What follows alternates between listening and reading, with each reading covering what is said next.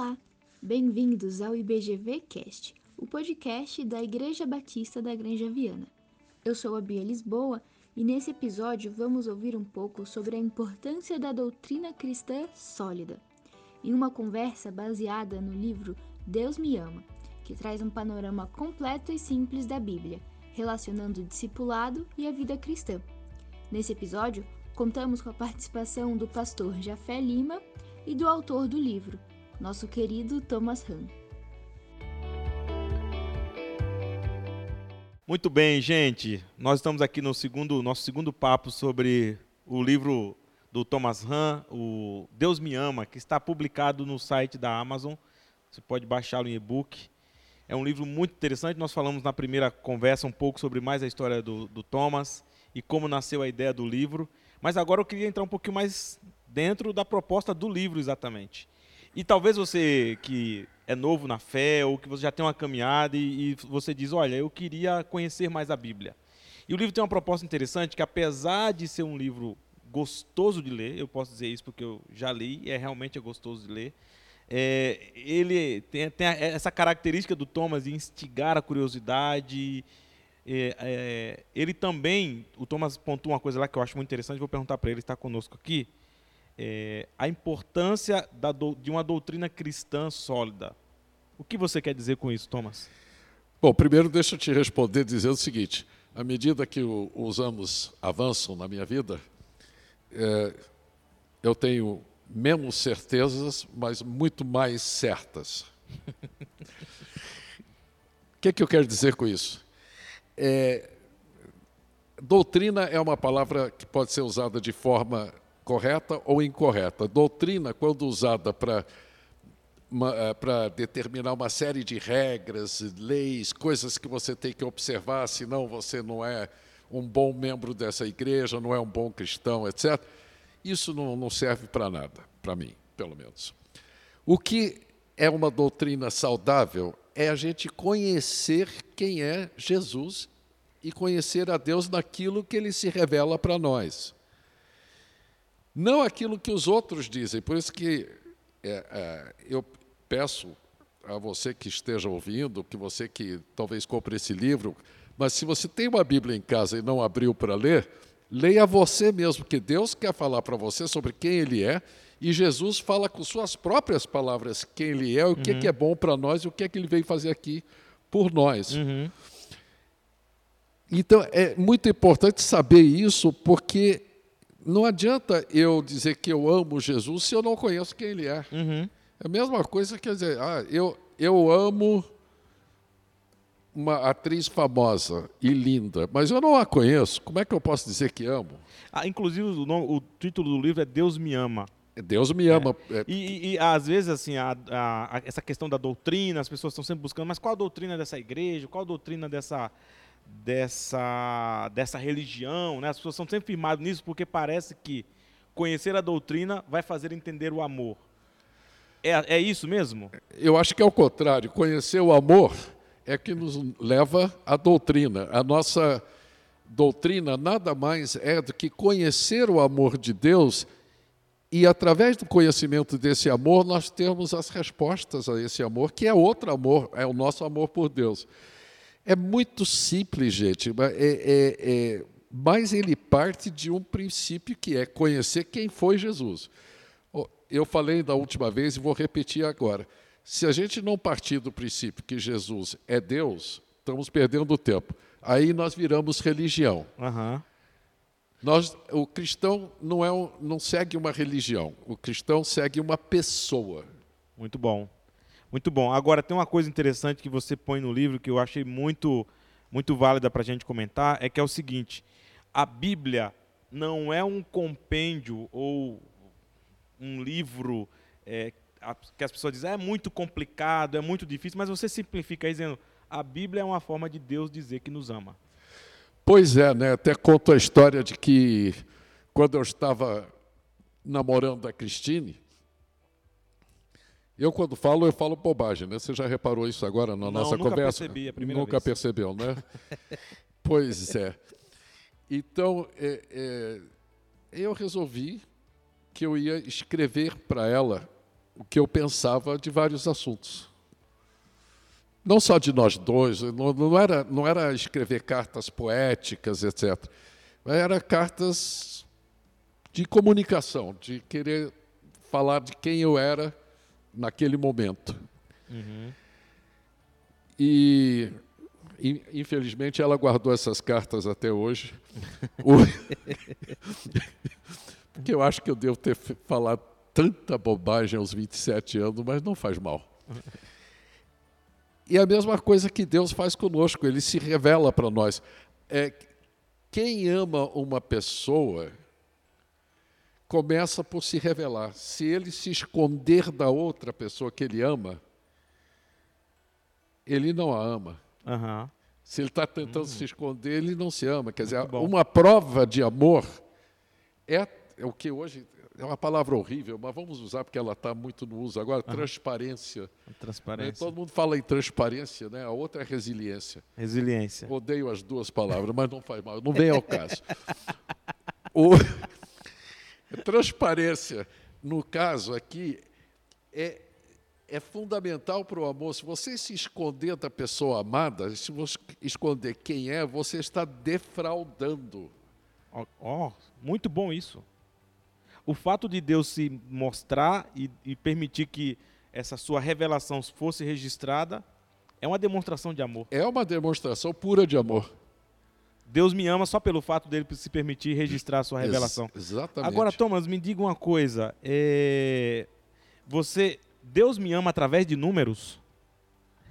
Agora números, você... números é um livro da Bíblia, gente. Só para, eu sei que você sabe, mas Números é um livro da Bíblia que fala muito de genealogias e números mesmo. Deus me ama através de números? Sim, uma, é, é, pode ser um pouco difícil de, de entender ou até de ler tudo aquilo, mas a Bíblia fala de pessoas de carne e osso, de história. É, não é um livro de teoria filosófica, não é um livro, entre aspas, de religião. É um livro sobre um relacionamento contínuo entre um Deus que criou o homem, esse homem e Deus, através dos tempos. Uhum. E isso se dá através do que se chama de história, ou seja, dos acontecimentos, das sequências do fulano que foi pai de Cicrano, que foi pai de Beltrano e assim vai. Então isso nos dá uma, uma firmeza é, em relação à Bíblia de que ela é histórica. E, e, e deixa eu tocar mais um assunto que é importante nisso, uhum. é que através desses vários momentos da história da Bíblia, Deus aparece e age. Uhum. E, diferentemente de outras religiões, é, Deus, na tradição judaica cristã, tradição histórica, ou seja, fatos, uhum. ele se revela em público. Não há nada mais público do que você abrir o mar e dois milhões de pessoas passarem por ele. Que, aliás, é um ponto muito interessante que você trata lá no livro quando você fala da abertura do mar. Tem uma coisa no livro interessante, Thomas. Se você adquirir, você vai ver lá, mas só para dar uma pinceladinha aqui, é que ao final de cada assunto você. É, eu não, agora é limpando. É, como é que é o, o, termo que você usou lá? É, limpando a área. Limpando a área você faz alguns, algumas perguntas para reflexão.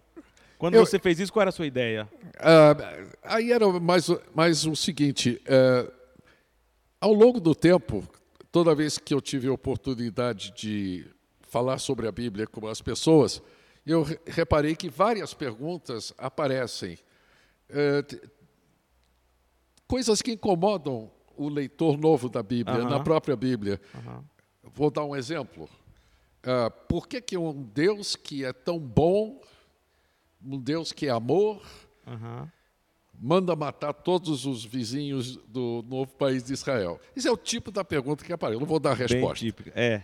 Quiser a resposta, leia a Bíblia. mas, é, e, mas são algumas perguntas que servem de tropeço muito para as pessoas, sabe? É, é, é complicado para as pessoas é, lutam com isso e às vezes isso atrapalha a própria recepção do recado de Deus. Eu te amo. Tá certo? Aham. Então, de uma maneira proposital, está inserido nesse livro algumas perguntas que são feitas por quase todas as pessoas Aham. e sua explicação. Muito bom. E é, um, e é, e é importante porque quando você lê o, o capítulo né, a- que faz o panorama ali do livro ou de uma sequência de livros, sempre tem uma proposta de pergunta para refletir sobre aquilo, pensando nessas questões que sempre permeiam a nossa leitura bíblica, a sua leitura bíblica, e isso é muito interessante. Agora, Thomas, uma coisa que eu queria eh, também que você nos ajudasse aqui, pincelando um pouquinho sobre o seu livro. Você fala sobre conhecer a Deus, revelação ou filosofia? Ah, pura revelação. É, é, eu tenho uma bronca pessoal. É, Compartilhe conosco. Compartilhe conosco a sua inquietação. É, lá no, no início da Idade Média, surgiu um grande líder da igreja cristã na época, que era a única, é, Tomás de Aquino. Tomás, São Tomás de Aquino. E ele trouxe de volta dos porões dos monastérios e de igrejas, enfim, onde estavam escondidas, ah, os livros de filosofia grega. Eh, Estavam lá, não estavam sendo estudados, estavam escondidos, porque dura- antes da Idade Média, quase tudo que era cultural do Império Romano era destruído pelos bárbaros. E ele trouxe de volta a filosofia. E a filosofia grega, ela é muito sólida, muito convincente, ela permeia o mundo. Eu vou dar só um exemplo, Tá. mais um exemplo sério de como ela permeia a cultura e, às vezes, o próprio ambiente cristão. O, a filosofia grega, eh, na sua essência da maioria dos filósofos, chegou à conclusão seguinte: a carne, o material, o material é ruim, tá certo? E o espírito é que é, deve ser cultivado e é que é eterno. Essa filosofia está bem, tá bem presente no nosso dia a dia. E ela está presente. O que é bom é a essência, o, o É, corpo é ruim. O corpo é ruim. Eu só vou dar uma dica que aparece logo no meu livro e vocês vão ver que aparece muito cedo na Bíblia. Deus criou o mundo e a cada etapa da criação, que era material, né? Era terra, era mar, sol, lua, estrelas, tudo ele está criando. E a cada etapa que ele, que ele termina, ele diz: é bom. E quando ele termina de criar um mundo material, vejam bem, material. O invisível já existia. Aham. Mas quando ele termina o material, ele diz: é muito bom. E aí vem um monte de, de gente com, com nome bonito, em- porque grego é bonito, a- a- os nomes gregos são muito bonitos. Não é? E aí vem dizer que o material é ruim. Bom, é não entender o pecado e é não entender a criação. Isso está logo no começo da Bíblia. Assim, um livro que vocês vão ver sobre isso. É verdade, é verdade. Tem um, um importante. No livro tem um aspecto interessante que o Thomas vai falar sobre essa questão da queda. Muito bom, lá no começo do livro. Ok, gente, e aí? Vocês estão gostando? E se você go- está gostando, nós vamos voltar com a nossa conversa para falar sobre a segunda parte do livro Deus Me Ama, que é muito interessante. Até o nosso próximo encontro. Se você gostou desse papo e quiser saber mais sobre esse assunto e muitos outros, está tudo no livro Deus Me Ama, publicado pela Amazon como e-book, ao preço de R$ 19,50. E boa leitura para você.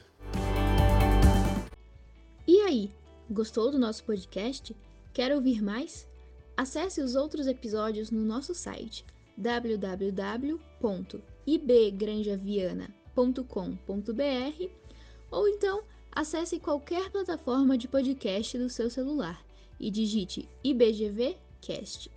Lembrando que você pode adquirir o e-book pelo link que está na descrição desse episódio e para mais conteúdos interessantes como esse, nos siga nas nossas redes sociais, IBGranjaviana. Tchau, pessoal! Até a próxima!